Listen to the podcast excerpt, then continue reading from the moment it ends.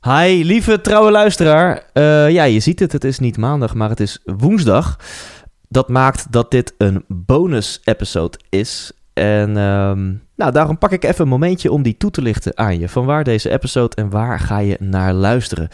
Je gaat luisteren naar een aflevering van de Ondernemen op Slippers podcast. En die heb ik afgelopen zaterdag uh, samen met mijn goede vriend Bas Eurlings opgenomen.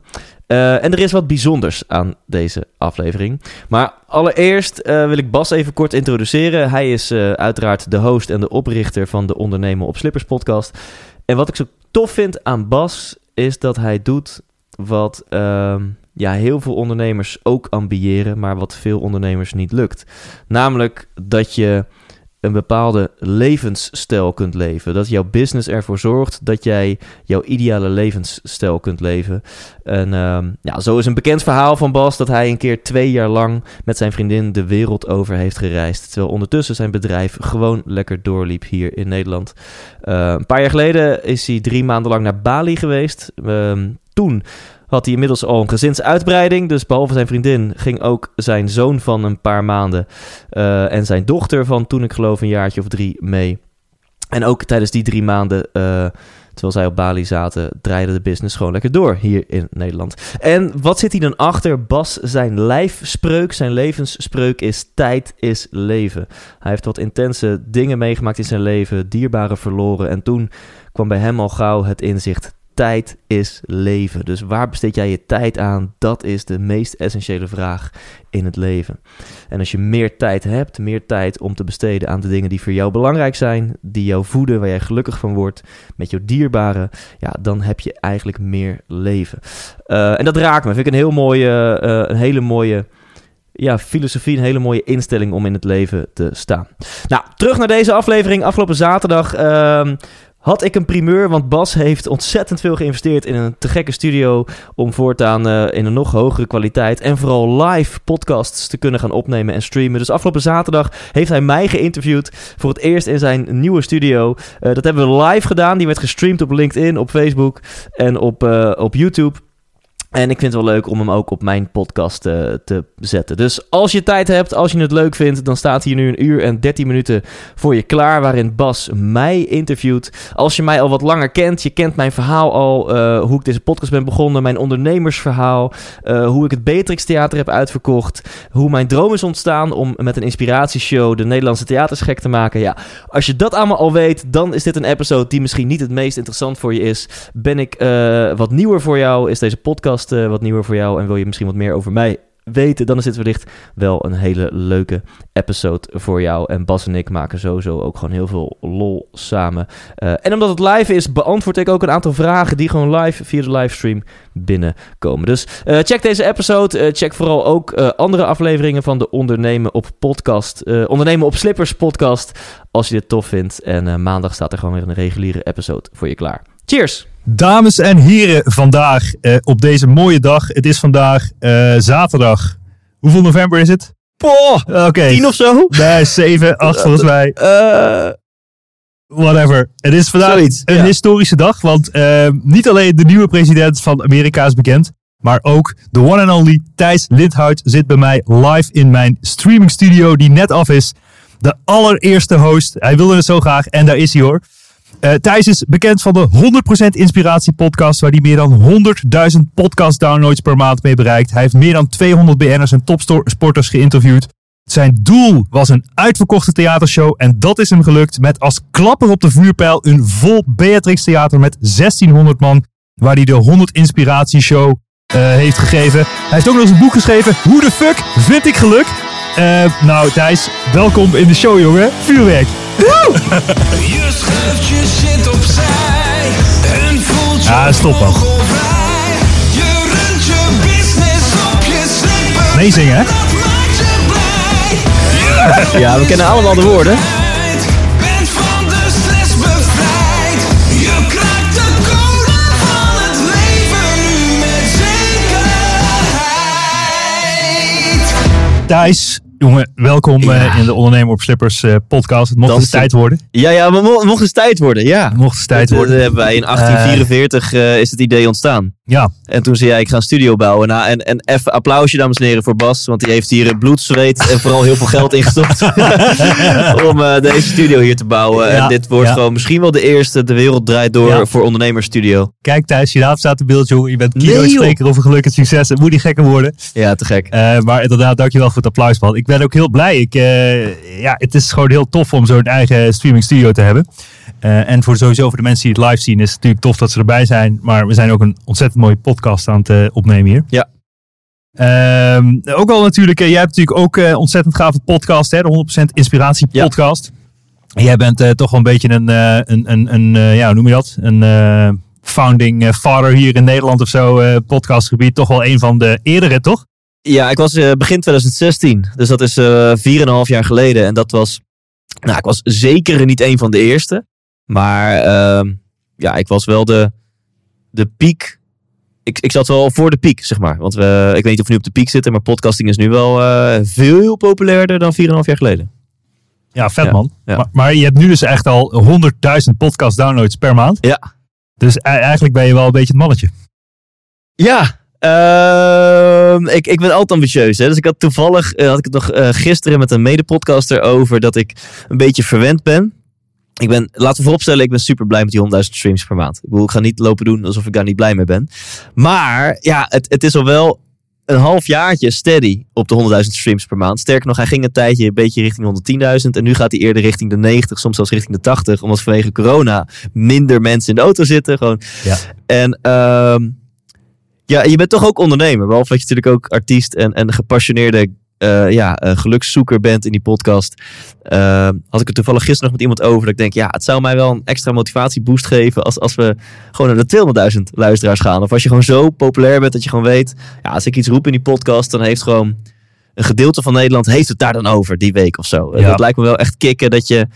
Ja, en dat klinkt dan. Nou, als het narcistisch klinkt, dan mag het narcistisch klinken. Zo bedoel ik het niet. Soms neem ik gewoon echt episodes op. En dan denk ik, ja, dit is zo goed. En dan.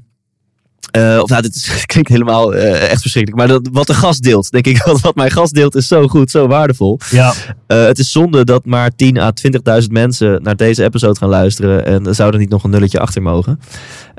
Dus ja, ik ben het mannetje, maar ik, ik droom ook wel van nog een nulletje erachter natuurlijk.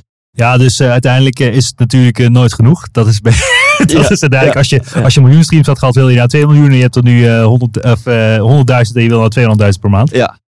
Eh, maar goed, als jij zegt tegen iemand die een podcast heeft van ik heb 100.000 downloads per maand, waarschijnlijk valt hij al stijl achterover. Want ja, ik bedoel, eh, ik ben zelf natuurlijk ook een tijdje bezig met de podcast. Ik Ja. zit nog net niet op die 100.000 Net per niet, maand, nee. nog net niet. Maar goed, met deze studio gaat dat sowieso wel goed komen, dat, denk ik. dat weet ik wel zeker. Maar eh, super vet man Thijs. Maar ja, laten we een beetje bij het begin beginnen. Ik, Ja. ik, ik vind het tof om even jou, ja, jouw reis mee te, mee te maken. Eigenlijk van begin tot waar je nu staat.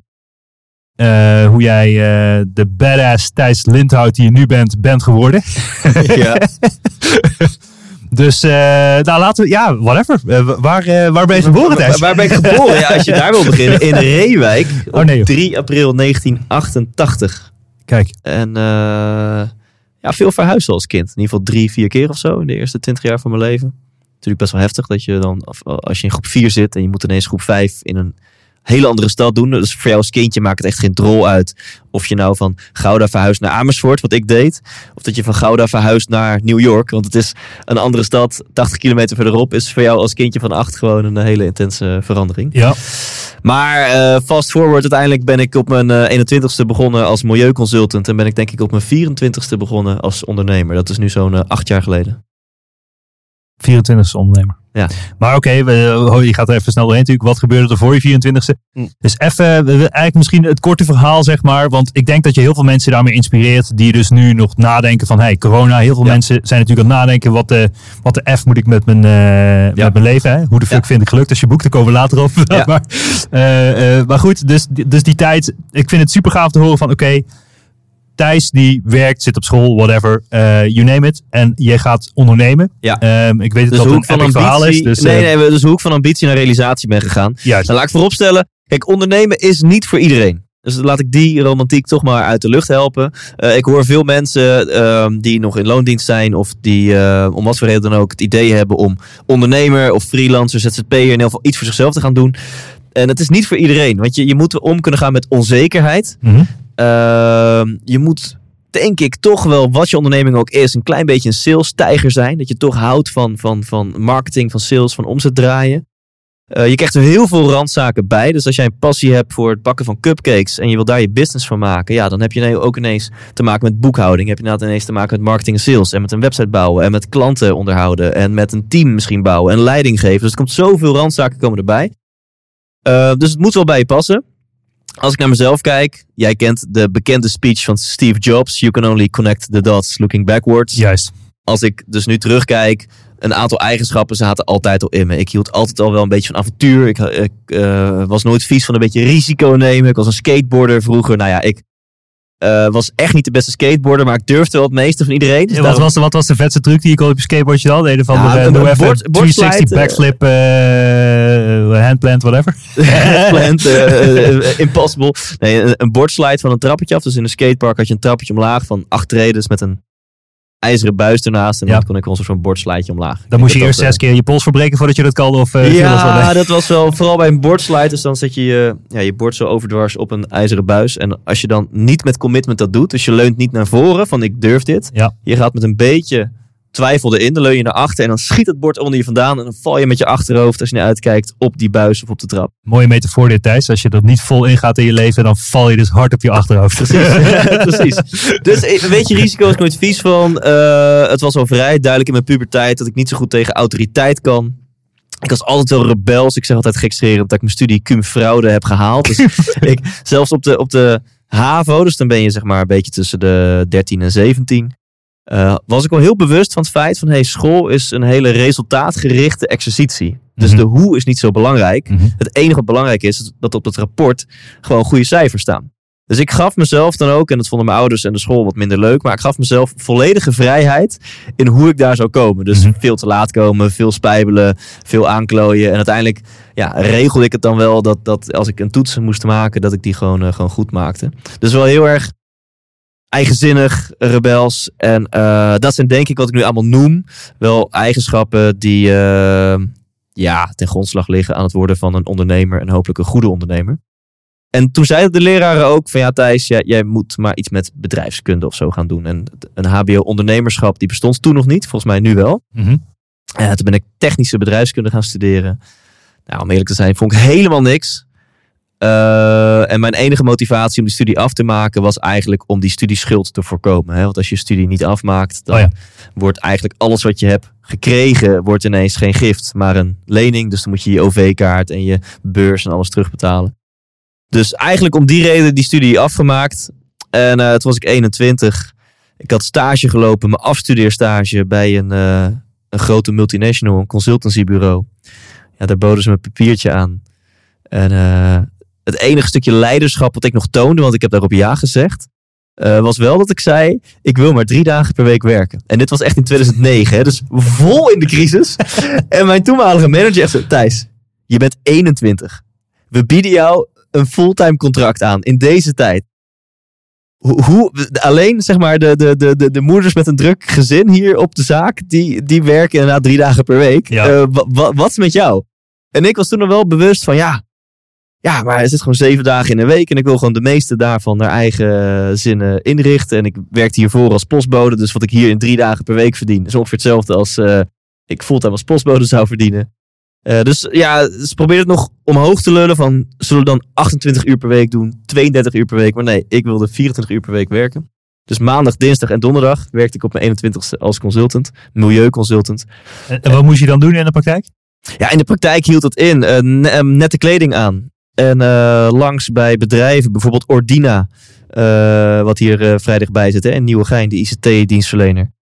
Die hielp ik dan bij, bij hun CO2-reductiebeleid, bij hun duurzaamheidsbeleid. Dus dan ging ik echt voor, voor zo'n bedrijf berekenen hoeveel lampen hangen hier en hoeveel kilowattuur en hoeveel gas. En kunnen we dat reduceren en dieselverbruik. En, eh, nou ja, dat was niet helemaal mijn passie. Nee. En wat ik dan in die andere dagen deed, was wel bouwen aan mijn eigen bedrijfje. En het begon eigenlijk als drumleraar. Dus toen ik me inschreef bij de KVK, toen Mhm. eh, schreef ik me gewoon in als drumleraar. Dus dat- op die woensdag en vrijdag dat ik dan eh, vrij was van mijn werk als, eh, als kantoorslaaf, gaf ik eh, kiddo's van eh, tussen de 8 en 12 gaf ik drumles. Ehm, ja, en zo heb ik een paar jaar eh, eh, overleefd. En dat is denk ik ook waar je naartoe wil. Waar is dan echt die sprong gemaakt naar dat ik mijn bedrijf, de Duurzame Adviseurs, heb opgericht? Ja. Dat is eigenlijk heel organisch gegaan. En ik had natuurlijk ook alle vrijheid. Ik woonde toen volgens mij nog, ja, weet ik al zeker, in een studentenhuis. Dus mijn huur was 300 euro per maand En welke stad? in Amersfoort. Ja, ja. Eh, geen vriendin, dus laat staan een vrouw of kids. Geen hypotheek. Dus ik had, ik had het best naar mijn zin. Beetje drie dagen per week werken als milieuconsultant. Wetende dat het niet mijn toekomst zou zijn. En daarnaast een beetje eh, bijverdienen als drumleraar. Eh, overigens kwam ik erachter dat ondanks dat drummen mijn allergrootste passie is. Dat drumles geven zoog me helemaal leeg. Ja. Dat vond ik echt, eh, echt eigenlijk niet leuk om te doen, achteraf gezien. Drumles geven. Drumles geven, ja. Oh. En toen is het eigenlijk heel organisch gegaan. Ik heb dus niet gezegd, ehm, burn your boats. In ieder geval uiteindelijk wel, maar toen het op mijn pad kwam. eh, er was niet een dag dat ik dacht, oké, ik ben nu 24. Ik werk hier al vier jaar en ik wilde ondernemer worden. Dus wat doe ik hier nog? Het kwam gewoon op mijn pad. Dus ineens, ik denk dat het ook wel onvermijdelijk was. Ik investeerde al zoveel in mijn persoonlijke ontwikkeling. Ik had dat eh, pad ontdekt naast mijn baan als, eh, als die milieuadviseur. Dus eigenlijk alle euro's die ik een beetje verdiende en, kon sparen naast mijn huur. Die investeerde ik in het bezoeken van eh, seminars van Tony Robbins over Unleash the Power Within. Seminars van Remco Klaassen over verbouwmeesterschap. Hoe word je nou een goede spreker? Remco Klaassen had een 3,5-daagse, de essentie van leiderschap. Daar mocht ik dan heen en effectief adviseren. En nou, allemaal van dat soort dingen eh, deed ik dan naast eh, mijn werk. Eh, alle boeken erbij eh, lezen. De Stephen Covey, Seven Habits of Highly Effective People. Think and Grow Rich van Napoleon Hill. Ga ze maar door. Je bent gewoon bizar eh, het persoonlijk ontwikkelingspad. Ja, dus dan, is het eigenlijk, dan gaat het radartje aan. Dus het was eigenlijk, als ik in actie zou komen, en dat deed ik, was het eigenlijk onvermijdelijk dat een keer een moment zou komen dat Thijsje op zou staan van, hé, hey, ik heb een idee. Nou, Ja. dat gebeurde, dus lang verhaal lang. Uiteindelijk eh, eh, was ik dus die milieuadviseur die onder andere Ordina en dat soort bedrijven hielp bij hun CO2-reductiebeleid. En ineens dacht ik, ik krijg geen energie van eh, die plannen opstellen en die Excel-sheet met, met allemaal moeilijke berekeningen. Ik krijg op zich wel energie van het onderwerp duurzaamheid. Dat gaat me wel een beetje aan het hart. Maar waar ik echt van in de fik sta, is voor de groep staan. En uiteindelijk wist ik al wel, wil ik voor de groep staan en het hebben over echt persoonlijke onderwerpen. Liefde, het leven, geluk, succes, spiritualiteit. Maar daar was ik nog lang niet. Dus ik dacht, als ik gewoon voor de groep kan staan en ik kan doen wat ik nu doe achter die Excel-sheet. Ik kan gewoon lullen over duurzaamheid. Ja, dan ben ik best wel happy. En ik dacht, die kennis die ik heb is best wel eh, zeldzaam. Op het gebied van die CO2-prestatieladder. Dat mag iedereen weer vergeten. Maar op dat gebied was ik iemand die best wel veel ervan af wist. Ja. In een vroeg stadium. Dus ik dacht ineens, ehm, ja, 1 en 1 is niet 2, is gewoon 20. Dus een fucking goed idee. En ondernemer als ik was, bood ik eerst aan om het intern te gaan doen. Dit heb ik eigenlijk nooit echt erbij verteld, maar deze podcast dan wel. Dus ik ging naar mijn manager toe. En ik zei, ja, ik heb een supergoed businessmodel. En eh, ja, laat mijn salaris maar wat het is. Maar ik heb gewoon een ideetje om het hier binnen de muren te doen. Dus dat was eigenlijk super veilig nog. En toen, wat echt een zegen was, heb ik daar geen akkoord op gekregen. En eh, toen ging ik een beetje zeuren. En toen, omdat ik ging zeuren, zeiden ze, nou, weet je wat? Doe het maar hiernaast. Dat relatiebeding, dat we knijpen een oogje dicht. En blijf maar gewoon hier lekker drie dagen per week je Excel-sheet werk doen. Als jij in jouw avonduren een beetje wil pielen met, het, met dat CO2-seminar, want zo heette het toen, prima. Maar eh, zij dachten, ah, die Thijs, eh, dat wordt toch niks. Ja, want toen hoorde ik later van mijn manager dat, dat, dat een andere manager dan weer ergens in de wandelgangen had gezegd van, ach, laat die Thijs, weet je wel, dat- dat- dat- dan is hij stil, weet je wel, dan, eh, dan horen we niks meer van hem en hij gaat het toch niet doen. Ja, en toen knipperden ze twee keer met hun ogen en ik pompte 4000 euro van geleend geld, want ik had geen geld in een advertentiecampagne, website gebouwd. Mijn eerste seminar was een feit. Er stond een advertentie voor mij in de, in de Cobouw, zo'n bouwkrant van het bouwbedrijf, had hiermee te maken. Ja, en daar ging ik. En toen werd ik een soort van teruggefloten. En toen hebben ze gezegd, Thijs, dit, is, dit ziet er eigenlijk te serieus uit. Dit hadden we even niet verwacht. Ja, Dus nou moet je het of hier komen doen, of je moet oprotten. Dat is Ja. even de korte samenvatting. ja, ja. Ja, en toen zei ik, guys, ik had nog geen kaartje verkocht. Hè. Ik had nog geen cent omzet gedraaid. Maar ik kreeg er al zoveel energie van, dat ik zei, ja boys, ik ga hiermee door. Dus als jullie mij nu die, eh, die nare keuze voorleggen, of als jullie, mij, als jullie mij nu een beetje chanteren, dan is het heel duidelijk voor mij. Dan eh, pak ik mijn koffers en eh, ga ik lekker ondernemen. ja. Ja, die zagen ze even niet aankomen. En eh, dit is, eh, ik weet het nog heel goed, 21 juni 2012. Wauw. Toen eh, gaf ik mijn allereerste seminar naar niveau 3 op de CO2-prestatieladder. Wie wil dit dag. niet? Wie wil dit niet? ik, ik hoor mensen al denken, zijn er nog kaartjes? En zo, dus eigenlijk een beetje een wollig verhaal, maar ik hoop dat mensen hierin proeven dat het in mijn geval was het ja, kwam het op mijn pad. Maar ook weer, ik moet mezelf gewoon een beetje credits geven. Omdat ik ja, zo bezig was met mezelf ontwikkelen. Zo bezig was met ooit ook die stap wagen. eh, Een soort van gelukje kreeg dat het bedrijf waar ik werkte eigenlijk niet meewerkte. En daardoor een schop onder mijn kont kreeg. En toen ja, had ik het lef om, eh, om dit te, eh, te gaan doen. Maar toch, als je nog een stapje terugkijkt, Ja. zeg maar, waar kwam de absolute drive vandaan, zeg maar, dat jij je persoonlijk zoveel wilde ontwikkelen? Want dat is toch, naar mijn idee, de allereerste stap, zeg maar, met überhaupt eh, een stap richting ondernemerschap zetten of het heft in eigen handen nemen, Ja. is gewoon jezelf ontwikkelen en uiteindelijk ergens het lef of de moed of de mindset er vandaan halen, zeg maar, om stappen te gaan zetten. Dus heb je nog enig idee waar het zaadje van geplant is van denken van, oké, ik ga nu investeren in mezelf. En dat is eigenlijk de beste investering die ik kan doen voor Ja. de rest van mijn leven. Nou, en er is één eh, voorwaarde voor als je gaat investeren in jezelf. En dat is dat je ook in actie komt. Mhm. En dat is ook een eigenschap die niet iedereen heeft. Ik ken heel veel mensen die heel veel consumeren. Dus mijn podcast luisteren, boeken lezen. Die weten heel veel. Maar die veranderen eigenlijk niets. Dus die, die blijven eten wat ze eten. Die blijven werken waar ze werken. Die blijven eh, ja, dezelfde resultaten behalen als ze altijd behielden. Prima, maar ik, ik weet dat best wel veel mensen daar ook mee zitten. Van ja, ik consumeer heel veel inspiratie. eh, maar ik kom niet in actie. En ja, en eigenlijk inspiratie zonder actie is gewoon niet zo heel veel waard. Eh, en dat is dan toch eh, het gros van de mensen waar we het nu over hebben. Hè? Want het is ook een soort van bewezen toch, als mensen naar seminars gaan. Ja. 98% van de mensen of zo, die doet er helemaal geen fuck mee. Ja, ik weet van Eh, Tony Robbins heb ik een onderzoek gehoord dat 85% van de mensen, terwijl je daar de ene dag sta je daar, this is the new me, say yes, hello tiger, I love me, weet je wel. Je sms je man of je vrouw en ik ben helemaal veranderd, compleet nieuw person. En dan 85% is binnen een week weer terug in zijn oude patroon. Ja. Dus firewalk, maar dat, dat is een beetje mens eigen. Nou, ik heb wel de eigenschap dat ik, dat ik er vol in ga. Dus toen ik, om nog een stapje terug te gaan, op mijn zestiende een drumstel voor mijn verjaardag kreeg. Toen ben ik gewoon van de een op andere dag twee uur per dag gaan drummen. En dat heb ik zeker vijf jaar volgehouden. Gewoon geen uitzondering. Elke dag drum je twee uur. En als de buren gek worden, pak je je oefenpetje en ga je op een oefenpetje techniekoefeningen doen. Eh, dus met die, denk ik, drive eh, belandde ik op mijn 21ste. Dus toen was ik ook net begonnen bij het bedrijf, net afgestudeerd bij een seminar van Remco Klaassen. En die opende mijn ogen voor het onderwerp persoonlijke ontwikkeling. Die was eigenlijk de eerste in mijn leven die zei: Ja, maar wacht even, Thijs. Kijk, je bent nu milieuconsultant, hè? maar als je het heft niet in eigen handen neemt. Als jij geen plan maakt voor je eigen leven, word je ingezet in andermans plannen. En het plan wat nu voor jou klaar ligt, als je zelf geen keuzes maakt, is dat je over vijf jaar senior milieuadviseur bent. En over tien jaar geef je misschien leiding aan een team met milieuconsultants. Ja, en toen dacht ik, wow, oké, dit zijn rake woorden. Als je geen plan maakt voor je eigen leven, word je ingezet in andermans plannen. Wat is dan mijn plan? En hij zei, en je kan ook gewoon, als je het plan hebt gemaakt, kan je ook gewoon in actie komen. En er zijn zelfs bewezen strategieën om het leven dan meer naar, jou, eh, ja, naar jouw passie of naar jouw energie of naar jouw zin te krijgen. En eh, toen was ik dus 21. Dus toen had ik van Remco had ik eigenlijk de inspiratie en, en de bewustwording en de mindset. Ik had van mezelf altijd al die actiegerichtheid. En dat was voor mij eh, het startpunt om eh, eigenlijk elke cent die ik overhield om te investeren in persoonlijke ontwikkeling. Met als hoogtepunt eigenlijk in 2012, toen was ik nog in loondienst. Ik hield elke maand, als ik heel eh, krap leefde, hield ik ongeveer 300 euro over. Dus dan was het gewoon mijn huur en mijn zorgverzekering en een paar biertjes en wat kleding. En voor de rest zuinig leven kon ik 300 euro per maand sparen. En toen kocht ik een ticket voor een seminar en dat kostte 3600 euro. En dat, ticket, dat seminar was in december, dus ik heb in januari de ticket gekocht. 12 maanden lang afbetaald. Dus 12 maanden lang gewoon zuinig leven en elke maand 300 euro overmaken naar Succesgids.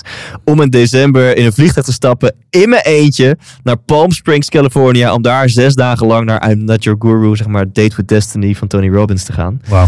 En ehm, ja, dus als mensen misschien soms voor mij denken van... oh, die gast heeft vet veel geïnvesteerd in zichzelf. Die zal wel een pot met geld hebben gekregen of zo. Ja, nee. Ook eh, toen ik gewoon eh 1400 euro netto per maand verdiende in loondienst... heb ik gewoon eh, ja, al mijn geld aan de kant gezet een jaar lang om aan, aan mezelf te werken. Wauw. Dus dit is eigenlijk misschien wel, wel een mooie les. Dat je gewoon denkt van oké, op een gegeven moment moet je ook een sprong wagen. Ook al is het zeg maar een beetje het laatste geld wat je investeert. De beste investering is uiteindelijk in jezelf. Dus je kan het maar beter daarin gooien. Ja, kijk, als je, als je een gezin hebt, dan zou ik misschien iets andere keuzes maken. Maar eh, ik heb in elk geval de, de keuze gemaakt dat elke, nou, voor, voor, voor eh, zeker eh, zes tot acht jaar lang is in mijn leven elke euro die ik overhield in mijn persoonlijke ontwikkeling gegaan. Ja, ja vet man. Vet. En dan, en dan, dan heb je alles tot je genomen? Oké, dus, dus eigenlijk stap 1, mindset, persoonlijke ontwikkeling. Dan heb je alles tot je genomen. En dan heb je uiteindelijk je startschoen aangetrokken. Heb je een mooie transitie gemaakt vanuit een business waarin je werkte. Vergelijkbaar trucje gedaan, maar dan op een eh verjongende manier eigenlijk. Laten we Ja, het daar een beetje ja, op, eh, ja. op houden. Eh, eh, maar goed, dan heb je nog steeds, eh, dan heb je nog steeds waarschijnlijk niet de cashflow om fatsoenlijk van te leven of zo. Want je moet dan nog klanten gaan maken. Nee, ach, man. Ja. dat, dat is natuurlijk een mooi verhaal, denk ik. Om ja, dat, nee, ik kan hier uren over lullen. Dat gaan we nu doen volgens mij. Ehm, dat, dat desbetreffende eerste seminar op 21 juni 2012, ladies and gentlemen. daar had ik, dat kostte 500 euro om erbij te zijn.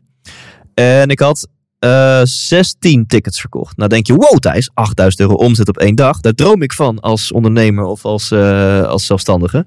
Nou, allereerst heb ik, ehm, ik denk zeker drie tot zes weken elke dag gecold called. En ik denk wel eh vier tot acht uur per dag. Soms was het echt van ochtends vroeg tot, eh, tot 's avonds laat. Eh, eigenlijk van 9 tot 5 alleen maar bellen met twee telefoons.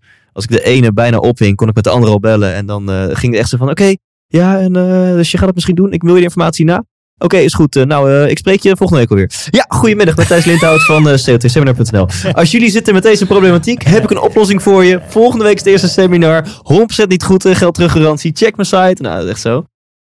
Dus ja, ik had wel die 8000 euro omzet, maar zes weken lang als een malle cold callen. Ja. Plus 4000 euro investeren in een advertentiecampagne. Plus 2000 euro investeren in het handboek en alle eh, eh, fysieke materialen die mensen meekrijgen. Het drukwerk. Plus 1000 euro investeren in die zaalhuur op die dag.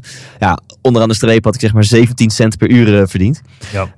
En toen krapte ik mezelf wel achter mijn oren van dit moet anders. En we praten dus nog steeds over 2012. En toen eh, kwam ik op een seminar van Ilke de Boer.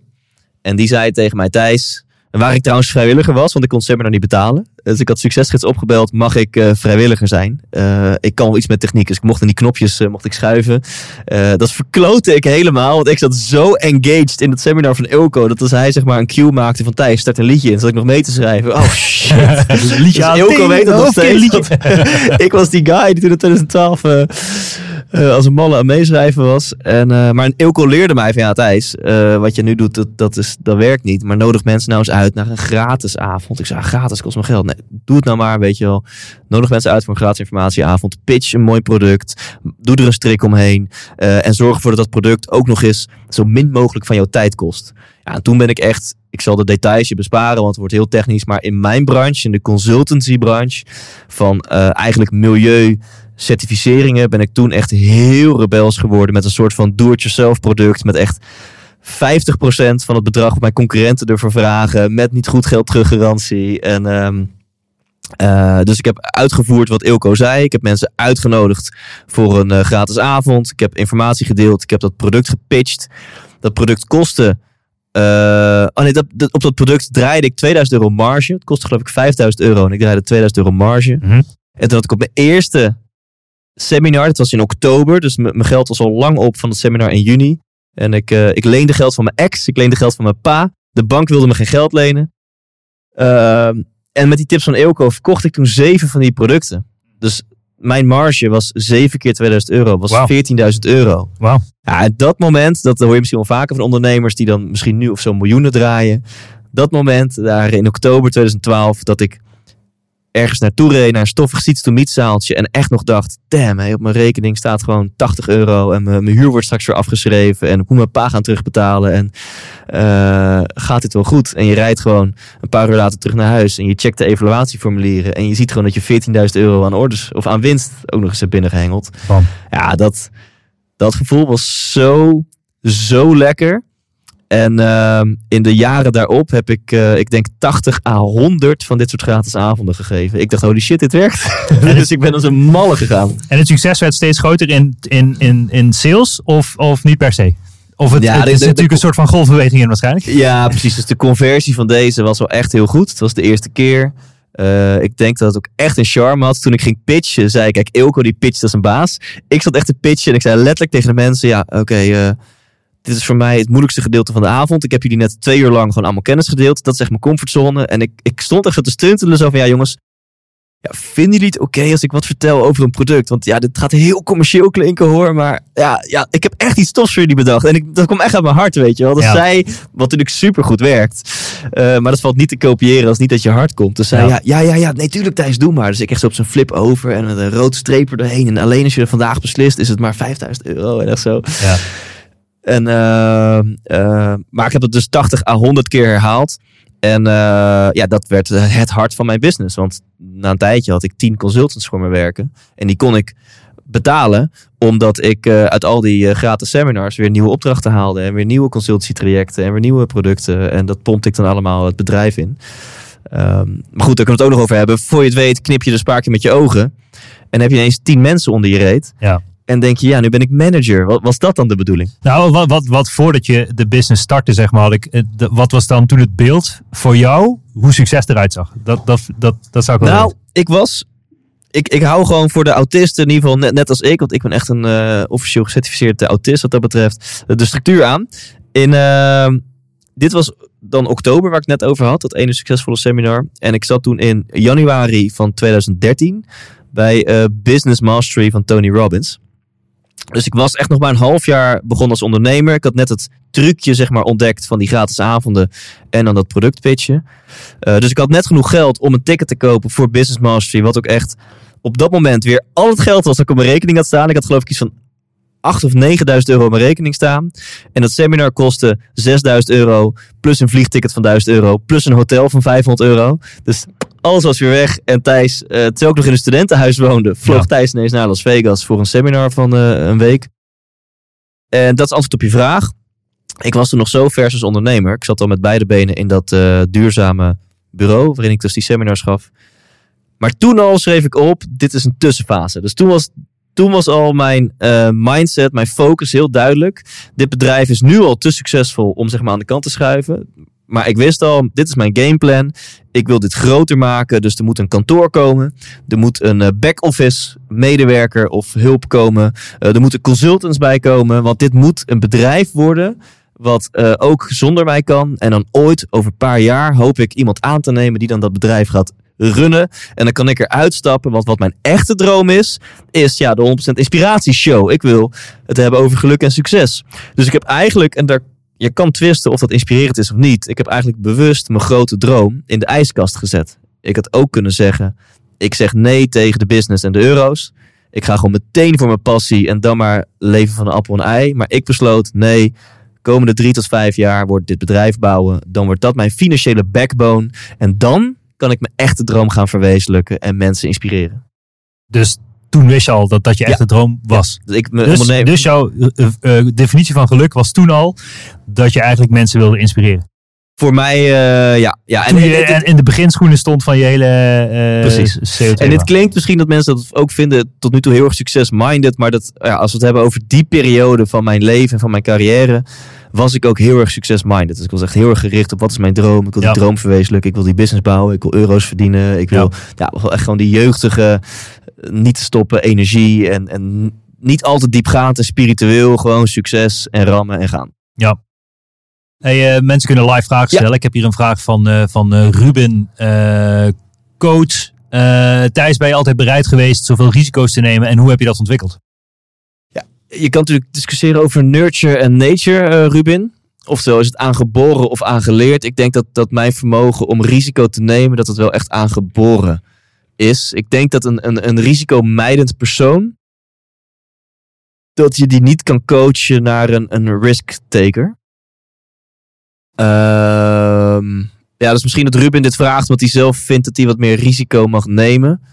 Ehm, laat ik er één ding over zeggen. Ik neem wel calculated risk, zoals die Amerikanen dat zeggen. Dus ehm, berekend risico. Dus het ziet er soms misschien voor buitenstaanders uit alsof het roekeloos is. Maar ik, ik ben alles behalve roekeloos. Dus als ik Ja. risico neem, is het wel is er wel over nagedacht. Behalve dan die ene keer toen ik in de crypto's stapte. Dat was misschien niet heel berekenend. dat is een ander verhaal. Ja, ja precies. Nou ja, goed, ik, ik, ik stelde net ook de vraag, maar eh, ook eh, ehm, eh, Michiel Dol stelt die vraag. Waar begint volgens jullie Oh ja. succes? Weet je, dat vind ik een interessante vraag. En daarom vroeg ik ook aan jou van, oké, hoe zag je de Oh ja. definitie van succes eruit Ja. toen jij begon? En voor iedereen is de definitie van succes anders. Hè? En jij bent natuurlijk eh, keynote speaker op het gebied van succes en geluk, eh, als ik je LinkedIn mag geloven, Thijs. Ja.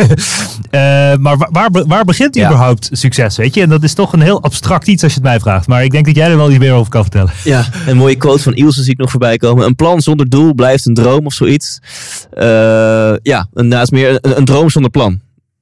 Dat blijft, nou, maakt in, het- in elk geval wel inspirerend. Als je iets Ja. wil, moet je het doen. Dat is eigenlijk wat ze bedoelen te zeggen. zeggen. Ehm, succes is nu, ja, nu, komt, nu gaan we zweverig worden. Eh, wat mij betreft is succes niet heel veel anders dan geluk. Ehm, en als je nu aan mij vraagt, wat is succes?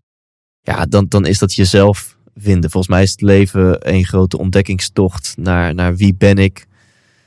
Ehm, groeien, helen. Ehm, ja, dus ik denk, ik denk heel erg dat, dat, dat, dat zelfkennis opdoen, steeds meer ontdekken wie je echt bent in de kern, zonder je maskers, zonder verwachtingen van anderen. En dat durven te leven, ja, dat is, eh, dat is soms fucking moeilijk. Dat is fucking moeilijk. Don't live someone else's life. Ook, ook de woorden uit speech van Steve Jobs, volgens mij, kwam nu in mij naar boven. En dat is ook wat jij eerder eh, al vertelde. En jij vertelt volgens mij in andere woorden in het Nederlands, maar ik, ik weet het even niet meer.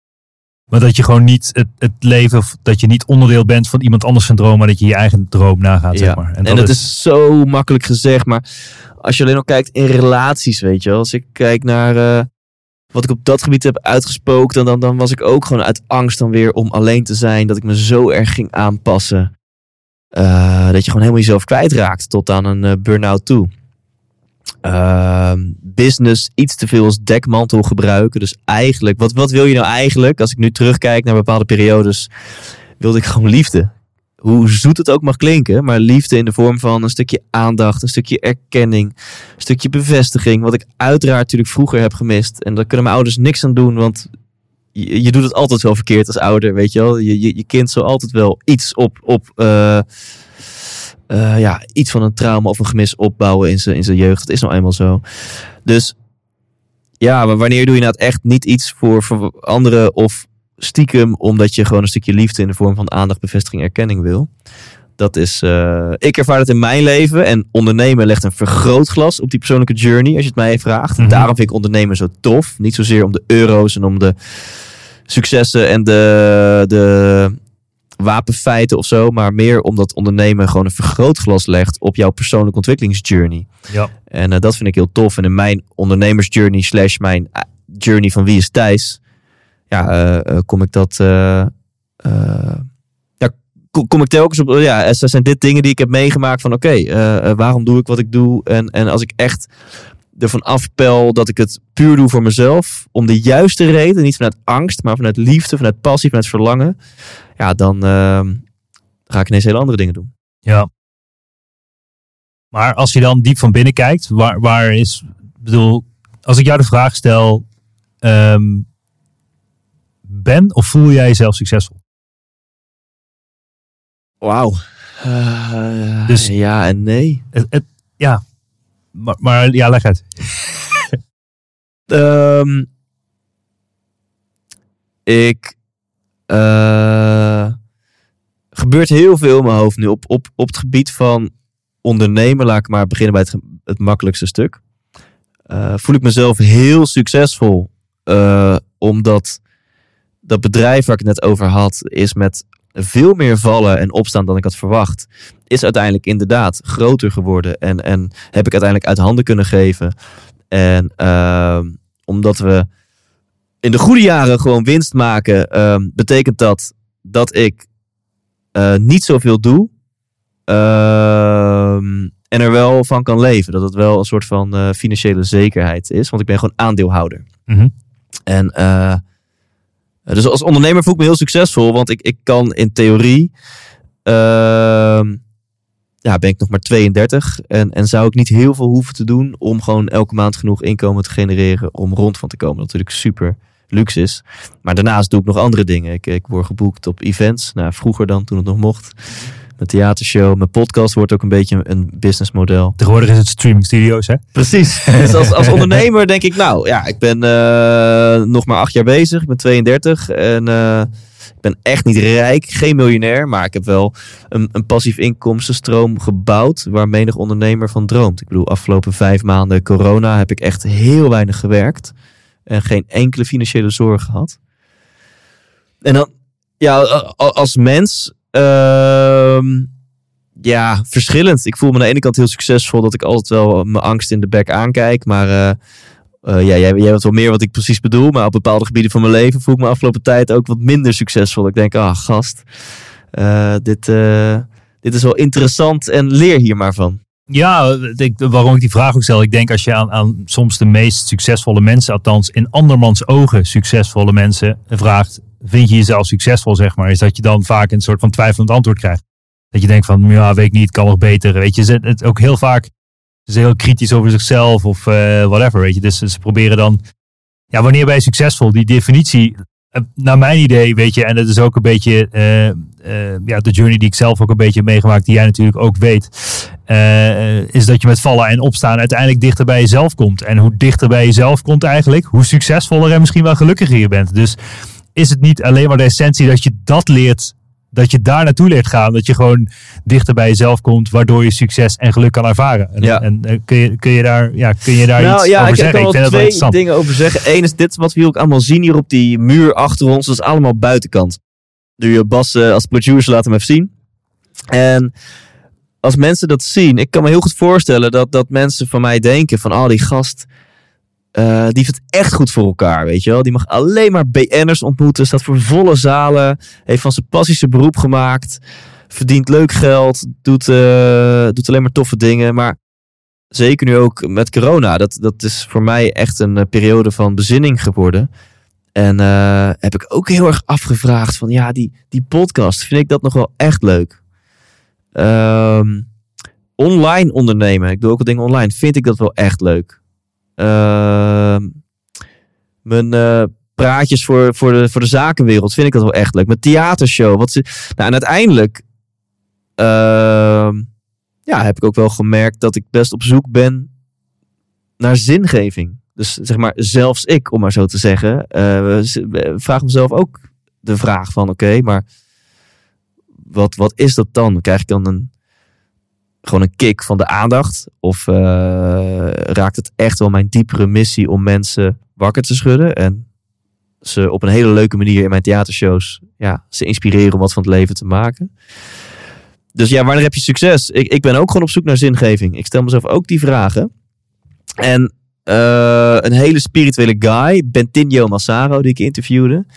Die gast is een soort van nomad. Die heeft geen huis. Hij heeft eigenlijk geen spullen. Dus overal waar hij komt, hij woont een paar weken per jaar in Nederland. En voor de rest zwerft hij een beetje over de wereld. En, en overnacht hij met name in het huis van vrienden. En hij heeft toch ook wel wat rijke vrienden. Die, die geven soms even een natuurhuisje aan hem om daar een paar maanden te slapen. Maar die, die gast die heeft dus letterlijk fysiek geen huis. eh, bijna geen spullen. Geen vaste omgeving. Dus Alle dingen waar wij gelukkig van worden. Alle dingen die ik echt nodig heb en daar ook van gelukkig worden. Ja, en die, die, die gast is zo... Hij lijkt zo ontzettend gelukkig. Maar echt zo in touch met zijn zelfliefde. Eh, ja, dus dat, dat is eigenlijk... Terwijl hij denk ik niet heel veel geld op de rekening heeft. En fysiek heeft hij niks. Maar volgens mij is, is hij misschien wel de gelukkigste persoon die ik in mijn leven heb ontmoet. Ja, en is dat, zit, daar niet, zit daar niet überhaupt, zeg maar, dan de antwoord van, eh, het antwoord van de vraag die heel veel mensen aan zichzelf stellen, zeg maar. Hoe, hoe, hoe word ik gelukkig? hoe de fuck vind ik geluk? Maar zit daar niet een deel van het antwoord, zeg maar, dat je denkt van, oké, deze gozer, ik geloof ook, ik ben steeds meer ook wat meer de spirituele kant aan het bestuderen, zeg maar. En er is een stap, zeg maar, dat je alles wat je hebt aan materialisme of whatever, hoe je het ook noemt, zeg maar, dat je dat loslaat, kwijt wil, verkoopt Ja. of whatever. Dat je gewoon, want je bent jezelf aan het verlichten. Hè? Dus je vindt Ja. letterlijk van binnen de verlichting. Ja. En dat vind je dus door minder bezit en minder zorgen en eh, weet ik wat voor een heel, Ja, heel spektakel. Zit daar dan niet vaak het antwoord van het hebben van minder en eenvoud in het leven, eh, eh, in het vinden van je geluk? Of, of zou je niet iedereen aanraden alles, alle boten te verbranden en eh, op een Nou, camping te gaan wonen? om het heel praktisch te maken, ik zie wel een mooie link tussen minimalisme, hè, dus een levensstijl waarbij je dus minder spullen wil hebben, en eigenlijk werken aan je geluk. Want het is ook heel tof om ja, tegen jezelf te zeggen: ik ga alleen nog maar ik ga veel minder uitgeven aan, aan action, meuk en aan andere spullen en prularia. En ik wil gewoon mijn huis veel cleaner ingericht. Waardoor je omgeving is rustiger, je hoofd wordt rustiger. Daardoor hou je meer geld over. Kan je voor jezelf duidelijke keuzes maken in wat je echt belangrijk vindt. Is dat een bepaald kledingmerk? Is dat eh, een dikke stereo-installatie? Is dat een mooi kunstwerk aan de muur? Is dat een yoga-ruimte in je huis? En daar kun je dan die euro's die je bespaart wel in investeren. Dus dat- ik, ik vind dat minimalistische wel heel mooi. Van, van ontspullen en eh, alleen je geld uitgeven aan dingen die, die echt belangrijk voor je zijn. Ehm, en voor de rest, ja, verlichting. Ik, eh, ik denk dat de reis naar verlichting, en dat is denk ik het leven, is gewoon een reis naar steeds minder nodig hebben om tevreden te zijn. Misschien niet eens gelukkig, maar ik denk dat tevreden zijn, dat dat eh, een groot onderschatte emotie is. En dan kom ik tot de volgende vraag. Over tevreden zijn gesproken, weet je. En deze wereld spelen we allemaal het vergelijkingsspelletje. Hè? Jij bent Thijs, ik ben Bas. Eh, je, je bent je continu bij je aan het spiegelen en het vergelijken met andere mensen. Wat ik een heel gevaarlijk spel vind. Want je komt er altijd bedrogen uit. Want er is altijd iemand Ja. in jouw ogen met meer of groter of Ja. anders of beter voor elkaar. Hoe je het ook wil noemen. Ehm, en ik denk dat je ergens pas de rust gaat vinden als je dat spelletje uit kan schakelen. Maar dat, dat lukt de meeste mensen niet. Of heb je daar nog tips voor? En lukt jou dat? Nou, je, een, zin heeft mij heel erg geholpen. Want ik heb best wel vaak het idee gehad van ik ben in competition. Dus ik, ik heb concurrenten. En dan zag ik dat een, een of andere andere gast of chick die, die ook iets doet met inspireren of zo. eh, grotere zalen heeft of meer mensen krijgt of meer luisteraars. En dan kon ik best wel, als ik- als ik op Instagram voorbij zag komen. Ja, kon ik gewoon wel iets naars voelen. Dat wat heel onaardig is. Dat je denkt, "Arr." en dan voelde ik ook wel, het is ook jaloezie en ik bewonder het ook wel. Maar ehm, ergens in een boek las ik een zin. En eh, die is me bijgebleven. En dat was iets van: eh, You're only in competition with yourself. Dus we zijn allemaal wel in competitie.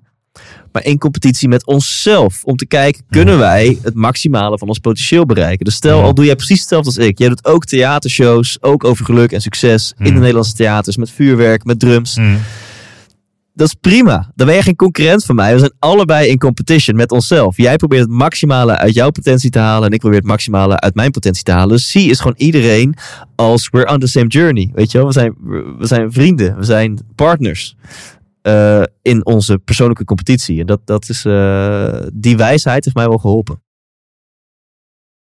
Maar dus de, dus de vraag aan mij is dan van, speel jij zelf voor jezelf in jouw innerlijke Thijs, daarboven op dat bovenkamertje ook vaak dat vergelijkingsspel? Of heb je dat los kunnen laten gedurende Ja, de tijd? dat, dat heb ik nu dus wel, eh, ja, heb ik meer los kunnen laten. Ook Ja. omdat ik, ehm, ja, het, het, een, een groot gedeelte van mijn motivatie om succes te bereiken, om voor zo'n uitverkocht Beatrix Theater te gaan staan, eh, heb ik voor mijn gevoel wel bevredigd. Dus een, een, een, natuurlijk een gedeelte van het feit dat ik dat allemaal wilde, als ik heel eerlijk ben, is natuurlijk een stukje aandacht, een stukje erkenning, een stukje succes, een stukje bevestiging, voldoening. Eh, kijk, kijk eens mama, kijk eens papa wat ik doe. Eh, en ik merk dat het bij mij een soort van berusting is gekomen van wow, ik heb wat ik had willen bewijzen, heb ik volgens mij nu wel bewezen. Met name naar mezelf natuurlijk. Ehm, dus bij mezelf merk ik wel, als jij mij twee jaar geleden, laat staan vijf jaar geleden had geïnterviewd, had ik echt gezegd, oh jongen, en ik sta dan in de AFAS en dan in de Ziggo. Dome en dan in een stadion en ik ga een Vegas tour doen en, Ja. en nu denk ik, ja, ik heb nog steeds die beelden, maar ik ben super blij met, met, met waar ik sta. En ik werd ook net weer met twee beentjes op de grond gezet toen mijn tour begon. eh, toen het nog net eventjes mocht. En ik gewoon Ja. ook, ook voor zaaltjes van 40 man, 50 man, 60 man stond. Ja. Waar, waar een half jaar geleden nog 200, 300 of 400 man zat. En eh, ik heb onwijs genoten. Ja, tof man. Ja. Maar toch, eh, als je dan de Thijs van drie, vier jaar terugkijkt, dan, toen had je wel nog misschien enorm die bewijsdrang naar jezelf. Dat Ja. je denkt van, ja, ik moet me laten zien, ik moet me bewijzen. Nu bij, heb je meer innerlijke rust gevonden door tegen jezelf te zeggen, nee Thijs, ik heb mezelf al bewezen. Ja, en dan moet je voelen. Dus dat kan je tegen jezelf zeggen. Maar zolang je dat niet voelt, blijf je toch wel rennen. Blijf je rennen, ja. Ja, en eh dus er is echt heel veel veranderd. eh, ook mede door, door corona. Ik heb echt wel deze periode aangepakt als kans. Van hé, hey, er is een vertraging. Eh, en ik kan die vertraging ook gewoon gaan pakken. En dat heb ik gedaan. Dus ik, ik heb heel veel gevoeld, heel veel nagedacht, heel veel. eh, tijd voor bezinning gepakt afgelopen tijd. En ook dit soort dingen wel, eh, deze conclusies ook wel getrokken. Ja. Hey, maar laten we het even wel hebben over dit spektakel hier achter ons. Ja. Die ontzettende theatershow. Toch even over succes hebben. Ja, nou, jij bent, ja, nee, jij bent toch een beetje een onorthodoxe gozer, weet je. Je denkt Ja. van, ja, laat ik een Ja. podcast starten. Eh, niks eh, traditionele route, weet ik veel wat. Ik ga gewoon een podcast starten. Ik ga het gewoon opbouwen. Je hebt weet ik hoeveel podcastshows gedaan. Je doel was altijd een uitverkochte theatershow door Nederland. Eh, neem ons tussen de reis vanaf de eerste podcastpublicatie tot dit hele spektakel achter ons. Dat je Ja. voor 1600 man met vuurwerk en het hele spektakel stond te rammen. Ja, ja, ja, ja, ja. ja eh, dames en heren, mijn podcast, het is voor mijn vaste luisteraar ook echt geen geheim. De 100% Inspiratie podcast. Eh, het doel om die te starten was, was simpelweg personal branding. Eh, dus eh, ja, dat er antwoord kwam op de vraag hoe de fuck is Thijs Lindhout? Ehm, dus als je keek naar de onderneming Inspirator Thijs, 4,5 jaar geleden, dan, dan kwam die onderneming op een heel overzichtelijk probleem. Want Inspirator Thijs wil volle zalen, theaters, mensen inspireren, maar niemand weet wie die gast is. Eh, dus hoe de fuck is Thijs Lindhout? En Toen, ik had ervoor kunnen kiezen om een boek te schrijven. Ik had ervoor kunnen kiezen om bij de tv aan te kloppen. Los van het feit of dat was gelukt of niet. Ik had ervoor kunnen kiezen om te gaan vloggen, om te gaan bloggen. Om... En ik koos ervoor om een podcast te beginnen. Wat eigenlijk wel gek is. Je gaat een audio medium inzetten voor je zichtbaarheid. Ehm, dus zo begon ik met het interviewen van, eh, van Remco Klaassen, die inspirator waar we het eerder over hadden. Angela Groothuizen, kennen we denk ik allemaal. En, Nee, eh, wacht even, het, het, het verhaal van Angela Gooithuis is toen je daar... Want het was volgens mij je allereerste Ja, gast, als ik me niet vergis. En je had in een of andere afwasshow, eh, dat zat daar Ja. nog voor, toch? Dat, dat is ook Ja, nee, nee, ik, ik- ja, god. Jij, jij kent iets te veel van mij. Ja, ik had als... eh, RTL 4 had, had een, een keer een promofilmpje of zo van mij op Facebook gezien. Eh, dus nog van de periode dat ik een theatershow deed voor vrienden en familie. Dus ik heb letterlijk echt een, een periode van twee jaar gedaan. Gehad dat ik een paar shows deed voor 50, 60, 70 man. En dat waren dan echt 90% vrienden, familie, buren, collega's, ex-collega's. eh, iedereen uit mijn omgeving. En ik had daar toen een promofilmpje van op, op Facebook. En een RTL 4-regisseur zag dat. Die vroeg mij voor een programma, zo'n super slecht programma, waarbij je als deelnemer echt gewoon slachtoffer bent van, eh, van het format. Ik moest dan bij BN'ers thuis eten en raden welke, eh, bij welke BN'er ik thuis was. Maar ze hadden mij beloofd dat er eh, een miljoen mensen zouden kijken. En dat elke episode zou beginnen met 30 seconden wie is Thijs Lindhout en, en, en videobeelden van mijn show. Eh, dus ik was natuurlijk heerlijk, was ik erin ingemasseerd. Nou, lang verhaal kort, daar kwam helemaal niks van terecht. Het waren maar 400.000 kijkers en je zag in het begin heel kort, eh, ja, met Geraldine, met eh, Timothy en met die, eh, Manon en met Thijs. En dan zag je gewoon een foto van mij of een heel stilstaand shot van mij en dat was het. Dat is totaal niet van Thijs, van de 100% Thijs Show heette het toen nog. En, eh, zo. Dus ik was natuurlijk, eh, ik was er helemaal inge, ingetuimeld. Ehm, maar eh, hoe kwam je nou op? Nou, ik weet het nou. Oh, ja, maar zo was ik dus een keertje op tv geweest. En toen, ehm, toen besloot ik om die podcast te beginnen. Om, om meer zin. Oh ja, en daar heb ik Angela Groothuis ontmoet. Precies, precies, Ja, precies, die was de presentatrice. Juist. En juist. met haar was ik wel een beetje aan het praten van ja, ik heb een Ja. theatershow, een beetje jezelf stoerder voordoen dan je bent. Want eh, ik had hem eigenlijk nog nooit gedaan, maar eh, toen waren we, hadden we nummers uitgewisseld en toen had ik haar geïnterviewd.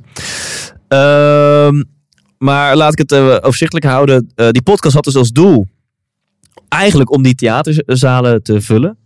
En eh, ja, het ging al vrij snel best wel goed. Dus ik merkte na een half jaar al wel dat volgens mij ongeveer per episode ongeveer duizend streams er waren. Dus ik zag echt zo gewoon 1, 0, 0, 0. En dan van mijn interview met André Kuipers of zo. En ik, oh, daar hebben duizend mensen naar geluisterd. Maar ja, ik had nul interactie met die luisteraar. En er waren een paar momenten die mij wel hebben wakker geschud dat er werkelijk mensen zitten achter dat getalletje. Dat getalletje bleef langzaam klimmen. En ik denk hier een winactie toen ik David en Arjan van 365 dagen succesvol had geïnterviewd. En dan konden mensen mailen naar uh, info.thijslindhout.nl. En toen had ik echt eh, 80 e-mailtjes gekregen, omdat ze die boeken wilden winnen. En die e-mailtjes waren vaak ook helemaal aangevuld met, oh, je inspireert me en ik zit met jou in de auto. Ik dacht, wow. Toen was ik niet veel later op een event en ik had het event ook gepromoot in mijn podcast. En van de 120 mensen op het event waren er iets van 60 à 80 uit mijn podcast. Dus het was een soort van Thijs Ventdag geworden. Wij, wij waren, er, waren er samen trouwens. Ja, ik ben er met jou heen geweest. Nee, maar was dat van eh 365 dagen? Nee, dat was van, eh, Van van Marcus- Succesgids, van Marcus de Maria. Ja, de, een of andere trader. Toen zat ik eh, trouwens vol in mijn burn-out. Dus ik was echt zo'n half, Ja. echt een halve tosti. je kon me met een spaaltje van de muur vegen, maar ik stond daar. En een tijdje stonden er gewoon fans in de rij om met mij te foto te gaan Klopt. en mij te bedanken. Ik was erbij. Ja, was erbij. En, eh, dus er waren wel een aantal momenten die mij wakker schudden van wow, er luisteren echt mensen. Maar wat ik, wat ik nu even snel zeg, is natuurlijk een groot thema in mijn leven geweest, in een burn-out zat, heb ik eigenlijk al die jaren, 2016, 2017, gewoon twee jaar lang, meer dan 100 episodes online gezet, maar niks meer gedaan met die theatershow. En toen na twee jaar, in maart 2018, toen kwam het moment dat ik dacht, ik ben door Albert Zonneveld redelijk uit mijn burn-out gecoacht. Eh, ik heb mijn liefdesverdriet van me afgeschud. Eh, die podcast loopt nog steeds. Ik ga nu eens die theatershow. Ik ga het stof ervan afblazen. En eh, ik ga een showtje doen. Ik, ik boekte een theatertje in Wijk bij Duurstede, 130 stoelen. Ik gooide hem in de verkoop. Nou, het, was, het ging echt niet heel hard. Maar het was na vier weken uitverkocht. Ik had in, in die maand natuurlijk al mijn introotjes en outrootjes van... Ja mensen, als je vaste luisteraar bent, ik heb het hier al zo lang over. Het gaat eigenlijk... Dus ineens mocht ik gewoon in Wijk bij Duurstede voor 130 man staan. Zijnde fans. Niet familieleden of vrienden.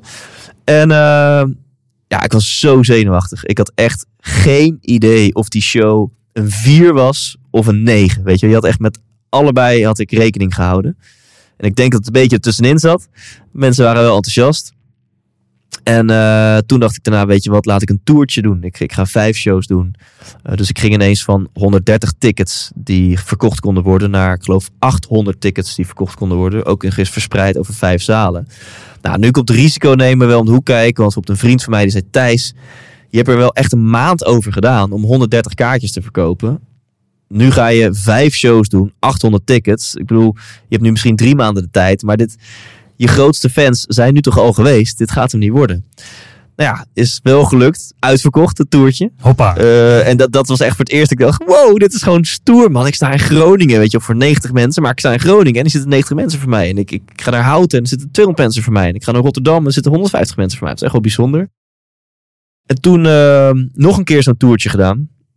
Eh, en eigenlijk altijd, lieve mensen, mijn podcast als grootste marketingtool. Gewoon elke episode in de intro weer promotie doen, weer promotie doen, weer promotie doen. En eh, ja, uiteindelijk eh, ben ik ook opgevallen door boekers. Ja, en was dat ook nog wel een dingetje. om te vertellen. Zal ik eens vertellen hoe dat toen is gegaan met die boekers? Want die wilden mij eigenlijk niet hebben. Ja, eh, ik wil het verhaal horen totdat die zaal vol zit. Tot zeg die maar. ja, ja, ja, ja, ja. Oké, cool, cool, cool. Ja, wat we, waar, waar we er nu leven is zeg maar eh, nog gewoon ehm, eind eh, 2018, begin 2019, waarin ik eh, dan, dan voor zaaltjes van 100, 150 man stond. En ik moest elke keer de theaters overtuigen, want ik moest zelf de zalen boeken. En dan eh, kwam ik met de afdeling eh, verhuur. Eh, eh, ja, gewoon zakelijke verhuur. En dan zei ik, nou, ik ben Thijs, ik wil die zaal boeken. Eh, wat kost dat? Nou, kost 3000 euro. Wat ga je dan doen? Ik zei, nou, inspiratieshow. Oh, leuk. Is het besloten? Nee, nee, nee, tuurlijk is het niet besloten. Ik wil tickets verkopen. Ja, maar dat mag niet. Ik zei, huh? Ik kan nu toch gewoon 3000 euro neerleggen. Ik wil die zaal boeken en ik verkoop via mijn website wat tickets. Nee, nee, nee, nee, nee. Ik zal geen namen noemen. Bijvoorbeeld het Bellevue Theater in Amsterdam. Die zeiden dan van, nee, eh, als de ticketverkoop openbaar is, dan moet jij passen in ons artistieke profiel. En jij met je, met je drumstel je inspiratietalks, dat is helemaal geen theatershow, man. Dus, eh nou, Grand Theater Groningen, hetzelfde verhaal. Nou, en dit verhaal kreeg ik heel vaak. Dus ik dacht, what the fuck? Ik mag niet eens gewoon mijn- geld neerleggen. En, eh, nou, het, gelukkig waren er een aantal theaters die dat wel wilden. En toen, ergens halverwege mijn tweede toertje, echt mini-toertjes van vijf shows, kwam ik in gesprek met een, met een boeker. En eh, ja, die zag het wel zitten met mij. Ehm, en eh, ja, uiteindelijk heb ik, eh, heb ik ervoor gekozen om daarmee in zee te gaan. En toen kwam pas eind vorig jaar, dus pas eind 2019, kwam mijn droom uit om echt een theatertour te doen. Waarbij je in de theaterkrantjes staat. Hè? Want als je zo'n zaal boekt, dan zeggen ze ja, zoek het maar uit. Ja. Eh, en nu stond ik echt gewoon in, in, in Doetinchem en in Zoetermeer en in Amstelveen. En overal echt in het krantje tussen Joep van het Hek en tussen de Guido Weijers. Precies. En al die gasten stond gewoon Thijs Lindhout met 100% Inspiratieshow. Dit is het verschil tussen het hebben van een boeker, zoals jij dat noemt, of geen boeker. Ja. Althans, dat zal wel een term zijn in, in, in, in de wereld. Ja, dat heet officieel een impresariaat. Precies, maar dat ja. is iemand die dat hele spektakel voor je regelt, dat je in al die krantjes komt en dat je echt op het programma staat. En Ja. niet zegt, ik huur een zaaltje en dan komen wat mensen. Ja, en ik heb expres voor hun gekozen. Want ik had de luxe dat twee boekers interesse in me hadden. En eentje was iets traditioneler. En dit waren echt rebelse gasten. Ik dacht, nou ja, weet je wel, rebelsheid past bij mij. En hij zei ook echt, Thijs, ik heb echt moeten lullen als brugman. Want één, jij bent, ik stond overal in de kleine zaal. Dus de zaaltjes tussen de 100 en 300 man. Jij bent de duurste show in de kleine zaal. Want ik wilde 32 euro eh, dat het een ticket kostte. Eh, dus al die, die, die programmeurs en al die theaterdirecteuren die flikkeren van hun stoel. Want ze hebben nog nooit van jou gehoord. Je komt met een show waar ze nog nooit van hebben gehoord. Het hele genre kennen ze niet. En dan wil je ook nog eens de duurste show in een kleine zaal zijn. Maar hij heeft overal geluld als Brugman. Die gast heeft een podcast. Die heeft vet van following. Die heeft al twee tours uitverkocht met zijn eigen following. Dus hij brengt zijn eigen mensen mee. Ja, en daar ja, heb je nou maar vertrouwen in. En ehm, die boeker zei toen ook Thijs. We're going out with a bang. Eh, ik heb voor jou geregeld. En dit zei hij ergens in maart of zo 2019. Zei hij al, ik kan voor jou regelen op 10 februari 2020 het Beatrix Theater. 1552 stoelen. Ik zei, gast, gaan we niet doen. ik, Je kneep hem al. dus, eh, en dat zeg, als ik zeg dat gaan we niet doen, dat zegt wat. Weet je, ik ben altijd die guy die zo groot droomt en zo. Ja. En eh, ah, oké, oké, is goed. Ja. Ik dacht, hoor ik nooit meer wat van. Belt hij twee dagen later. Ja, Thijs, ik heb even overleg met Beatrix Theater. En ze zijn enthousiast. Ik zeg, ja, wat is dit nou? Oké, mijn mijn boeker is enthousiast. Beatrix Theater is enthousiast. Maar ik zo gast. Ik ben al lang blij. Dit wordt de derde tour. Met dus hetzelfde programma. Ik promote dit al twee keer in mijn podcast. Mensen die mij kennen zijn inmiddels al geweest. Eh, ik ben al lang blij als we gewoon zaaltjes van 200, 300 man vullen. En dan wil jij afsluiten met anderhalfduizend man. Ik zag mezelf wel echt voor lul. Want dan ga ik wel stressen. Hè? Als je Oh een ja. maand van tevoren 300 tickets hebt verkocht. Oh in ja. een zaal met 1500 stoelen. Dat ziet Ja. er echt, echt, echt niet uit. Nee. En toen had ik eh, Guido Weijers opgebeld, een soort van backup. Van ja, Guido, eh, ik scheid alle kleuren, maar stel dat de verkoop tegenvalt, wil jij dan mijn buddy worden of zo? En dan kan je me dan helpen. En nou, ook vond hij op zich wel eervol en leuk, maar hij had ook zoiets van, ja gast, eh, ik ga En niet iedereen uit de stront-? Nee, precies. Ik ga niet iedereen uit de stront helpen. Zoek hem eruit. En ehm, ja, dus ik, ik, ik had wel wat backup ideeën. En uiteindelijk ging die show best oké. Zaten we een paar maanden voor show, denk ik, op 600, 700 tickets. Maar nog steeds dacht ik, ja, 700 man in een zaal met 1500 stoelen. En ehm, het was een toffer verhaal geweest als ik precies wist waardoor het kwam. Maar ik heb, ik heb alles op alles gezet. Eh, ik zat natuurlijk in een tour waarbij dit de grote afsluiting was. Dus ik ging het hele land door. En best wat shows waren ook uitverkocht. Zeker de Randstad shows. Zoals ook wel tactisch eigenlijk. Dus we, ik weet dat 80% van mijn following, dus echt de 80-20 regel, zit in de Randstad. Ehm, en in de Randstad hadden we hele kleine zaaltjes. Dus Soetermeer, maar 150 man. Meteen uitverkocht. Amsterdam, 200 man, meteen uitverkocht. Eh, Almere, 130 man, uitverkocht. Dus echt alle, alles wat een beetje centraal in Nederland lag, was heel snel uitverkocht. Waar eigenlijk iedereen die in de Randstad woonde, tickets moest kopen voor het Beatrix Theater. Het was ook nog eens de laatste van de tour. Dus je hebt een soort van bus waar je twee maanden naartoe werkt. Eh, ik had wat radio-optredens en in mijn eigen podcast bleef ik het maar noemen. En eh, ik denk dat twee maanden voor, eh, voor die show zaten we op, op, moesten we nog iets van 800 tickets. En ineens ging die echt met 100 tickets per week. En elke week kreeg ik weer een nieuwe update, een nieuwe update. En een paar weken voor die show dacht ik, fuck, als het in dit tempo doorgaat, gaat het me lukken. En nou, dit is de kracht misschien van visualiseren of de universe echt letterlijk op, op 8 februari. Dus twee, je, je, hebt een show vanaf mei gepromoot. En tien maanden later, twee dagen voordat die show was, was het laatste kaartje verkocht. Ja, hier. En eh, Epic, man. zat daar 1552 man en vrouw in, eh, in die zaal. Dit is toch bizar. Dat was de grootste zaal ooit voor Thijs Lindhout. Ja, voor ja. de 100% inspiratieshow. Ja. Ja. maar dat heb je echt goed gedaan, man. En- Het is toch, goed- maar dit was gewoon je grootste droom. Eigenlijk was dit, laten we zeggen, een soort van... eh, eh, je bent een berg aan het beklimmen en hier sta je op de top. Of hoe moet ik het zien? Ja, dit was hier. Ik ben twee dagen hierna ben ik meteen het vliegtuig ingesprongen. Ben ik naar Tenerife gegaan om te chillen, om na te genieten en om te werken aan mijn boek. En toen heb ik ook op Instagram iets gezet van jongens, ik, eh, ik heb een nieuw level van, van geluk ontdekt. Ik zweef gewoon. Ik was echt, ik was op zo'n natural high. Gewoon, dit was twee dagen daarna en ik, ik liep op dat resort op Tenerife en ik, je kon me echt niks maken. Ik was zo zielsgelukkig. Ja. Eh, dus, de, Ja. de, dus de boeddhisten zouden zeggen, mijn ego kon volledig ontspannen. Want even had mijn leven aan alle voorwaarden voldaan die ik gesteld had. Dus Ja. mijn ego kon ontspannen en ik kon volledig het geluksgevoel toelaten wat, eh, wat in mij zat. Wauw. Ja. Wauw. Wauw. Maar goed, na die show ben je dus meteen je boek gaan schrijven. ja, Dacht je, ja, Thijs moet door. Tik, tik, tik, tik. En Tenerife in ik het moet- zonnetje. ik- lekker ik- doorkloppen. Precies, ik moet wel zeggen, het kwam wel vaak voor dat ik echt tot vier uur, vijf uur gewoon genoot van de dag. Ja. En dan van vijf tot acht of zo echt even een streak pakte van drie uur volle bak rammen. Ja, ja, ja, precies. Of na het ontbijt even van elf tot één of zo. Eh, maar ik heb ook wel echt wel... eh, ik, er waren geen eh, monniken of eh, Spartaanse praktijk of zo. Het Nee, echt nee, best nee. wel eh, relaxed. Tof man. Nee, je boek heet eh, Hoe de fuck vind ik geluk? Waar kunnen mensen dat kopen? Ja, op fuckgeluk.nl. Fuckgeluk.nl fuckgeluk.nl, die, die heb ik rechtstreeks doorgelinkt. Oké, dat werkt wel lekker. fuckgeluk.nl. Dus als je klaar bent en geluk zoekt, fuckgeluk.nl kun je Ja, ja, checken. ja, ja. Mooi man. Eh, laten we nog even een paar vraagjes eruit pakken. Want ik zie dat het helemaal eh, los is gegaan hier. Ja, eh, ja, op ja, alle kanalen. We hebben hier een vraag van Ilse Bloem. Thijs, wat heeft de burn-out jou gebracht uiteindelijk? Ervan uitgaande dat hij iets brengt. Ja. Even kijken.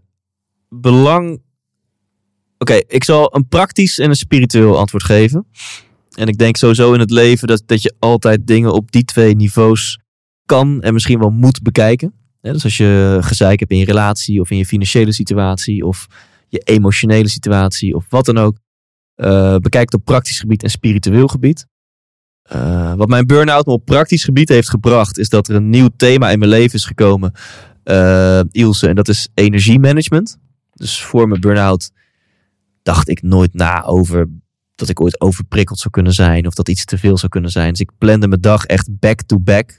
eh, en mijn week vaak back-to-back. Dus ik, ik werd ook onrustig. Nou, daar is het ook een rupsje nooit genoeg. Daar is natuurlijk ook een angst misschien voor, eh, voor voelen. Een angst voor niet druk zijn.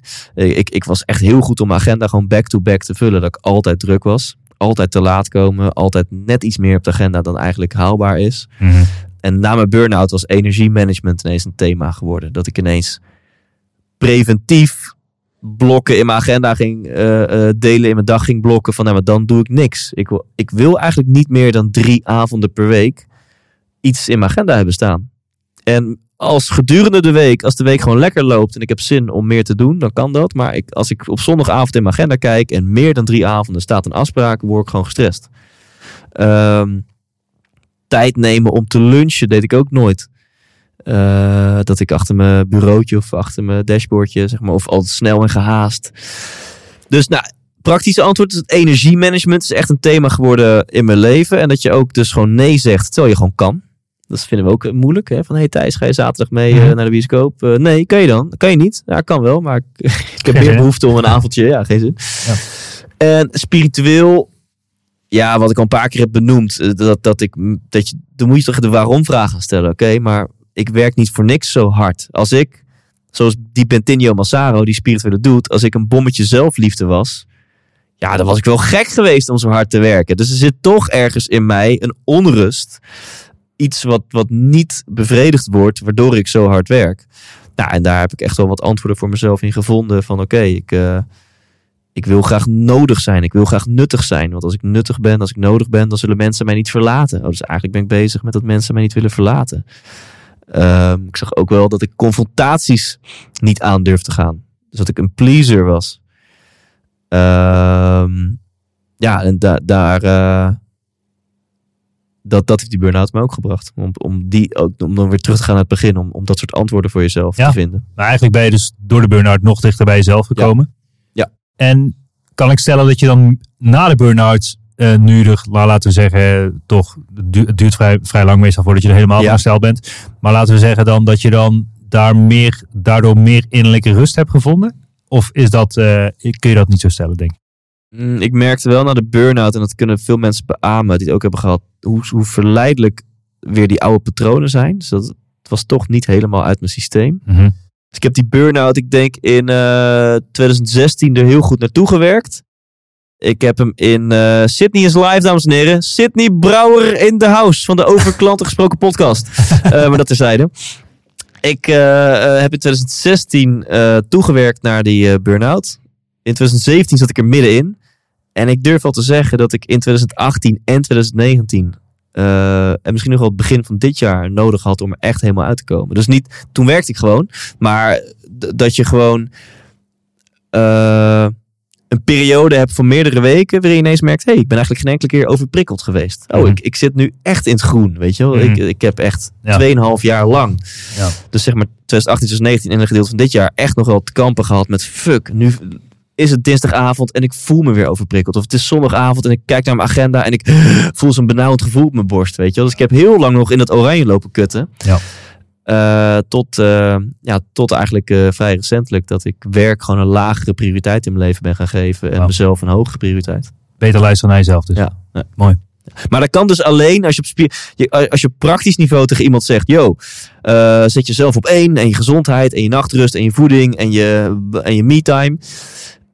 Zonder dat je het spirituele aanpakt. Weet je, er zit ergens in je hoofd zit dus een, een, een, een volgorde verkeerd in jouw waardes. Dus je, je streeft succes en erkenning en voldoening. Vind je gewoon belangrijker nog dan gezondheid en verbinding en Ja. liefde en Ja. harmonie.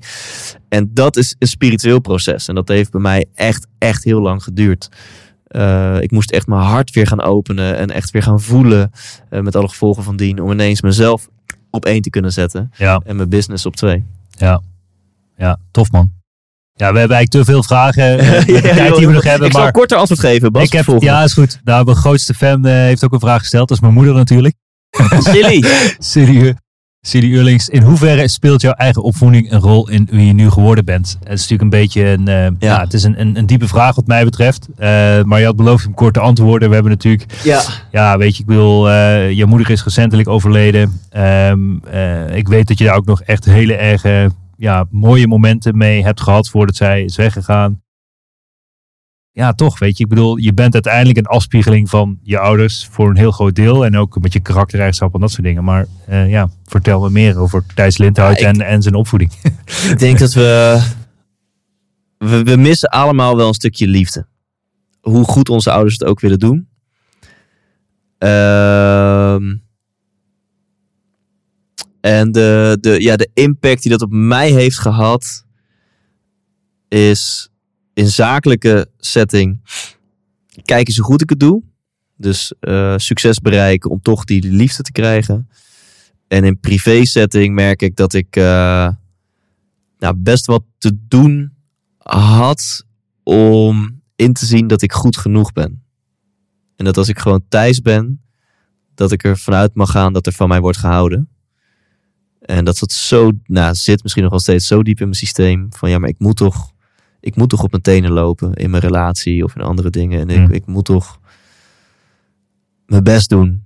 Je bent al goed genoeg. Dat is En, eigenlijk en wat de je waarheid is, ja, nee, je hoeft niet je best. Tuurlijk, je moet investeren in je relatie en in relaties. Maar als jij gewoon 100% thuis bent, dan ben je al meer dan genoeg. Dan ben je leuk. Dan houden mensen van je. Ja, dat is wel iets wat ik eh, te leren heb. Wauw. Nou, ik, bedoel, ja, buiten dat ik denk dat jij dat te leren hebt, denk ik dat, dat, dat het een hele goede les voor iedereen is. Ja, Dat je realiseert dat je zelf al goed genoeg bent. Want dat is echt, dat, Ja, is, dat, dat is echt gewoon, dat is fucking moeilijk. dat is de journey. Dat is echt moeilijk. Ja. ja, ik Ja. word er even stil van. Ja, ik bedoel, het is, het is gewoon, dat is, dat is de journey. Wauw. Uh, mooi wel, mooi, mooi. Ja, we hebben veel, er zijn nog wat andere dingen. Eens kijken of we er nog, of we nog eentje uit kunnen halen. Ehm ja. Ja. Ehm, vinden wij, vinden jullie dat succes een, je een interessanter persoon maakt? Ja, weet je, ik vind het altijd een interessante vraag. Weet je, voor wie doe je het uiteindelijk? Dus dat is stomme, weet je. Ik bedoel, eh, je bent met allemaal dingen bezig. Je hebt een business, je inspireert mensen. Ehm, ik ben toch misschien wel, nou ja, een tijd geleden een soort van tot de conclusie gekomen. Uiteindelijk komen we hier allemaal als een dienaar. We komen hier alleen maar mensen helpen op deze aarde. Ik bedoel, we kunnen natuurlijk nog eeuwig doorfilosoferen wat we uiteindelijk hier op deze aarde komen doen. We gaan allemaal een keer dood. Ehm, ehm, ja, weet je, vandaag, eh, letterlijk vanochtend, is mijn buurman overleden aan corona.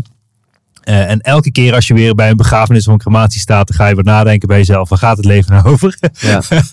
Ehm, maar ja, goed, weet je, bedoel, maak dan succes je een interessante persoon. Eh, waar gaat het over? Wie Nou, ben je? ja. Wat kom je doen? Dan, dan, dan, nog twee definieer- minuten, Thijs. Oh, dan, dan definiëren we succes als eh, de oppervlakkige definitie van succes. En ik vind van wel, als je kijkt naar Pieter van de Hogeband, die heeft een gouden plak op de Olympische Spelen. Of een Guido van der Garde, die ik laatst interviewde, die is Formule 1 coureur geweest. Dat is gewoon succes. Dat zegt niks over of je een aardig persoon bent, een vredig persoon, een, eh, eh, een gelukkig persoon. Maar ik vind dat interessant, want jij hebt iets bereikt wat honderdduizenden willen bereiken. En jij bent de enige of een van de weinigen. Dus ik vind het wel interessant eh, door de bril van succes. Wat heb jij dan anders gedaan waardoor jij dit hebt bereikt? En ik vind het interessant door de bril van geluk. Ben je ook gelukkiger dankzij dit succes? Ja. Dus ja, ik vind het wel degelijk interessant. Ja, tof man. Tof. Oké man. Eh, ja, er zijn nog allemaal andere dingen binnengekomen. Maar eh, ja, het is eh, mooi. Ik vond het sowieso tof eh, eh, om jou hier als eerste te mogen interviewen Ja. in deze ontzettende gave streaming studio.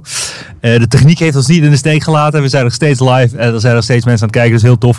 Is cool. Eh, dus je kan dit, mocht je dit willen, live kijken op Ondernemen op Slippers YouTube kanaal. En we streamen het via van alles en nog wat. En je luistert natuurlijk als podcast. Eh, Thijs, waar kunnen mensen meer over jou lezen, eh, vinden, doen? Gooi er even een reclamespotje in. Je hebt 30 seconden. Kijk eens aan. Nou, dames en heren, hij is recentelijk verplaatst. Mijn kerstverse nieuwe tour. Hoe de fuck vind ik geluk? Een eh, enorme leuke avond. En die gaat over een zoektocht naar vooral de verbinding met jezelf. En tickets daarvoor kun je kopen op thijslindhout.nl. Eh, en dan steun je deze arme man die nu werkloos is in deze gekke tijden. Maar vooral geef je jezelf nu al gegarandeerd in mei een hele leuke, toffe, inspirerende avond. Dus eh, check thijslindhout.nl. Boom. Lekker man. En luister die podcast natuurlijk. Ja, dat mag ook altijd. Tof. Wil je nog iets gaafs toevoegen aan dit eh, hele spektakel? Of eh, Ik denk dat we aan het einde kwamen na anderhalf uur, nee, uur en tien minuten, eindelijk tot de essentie.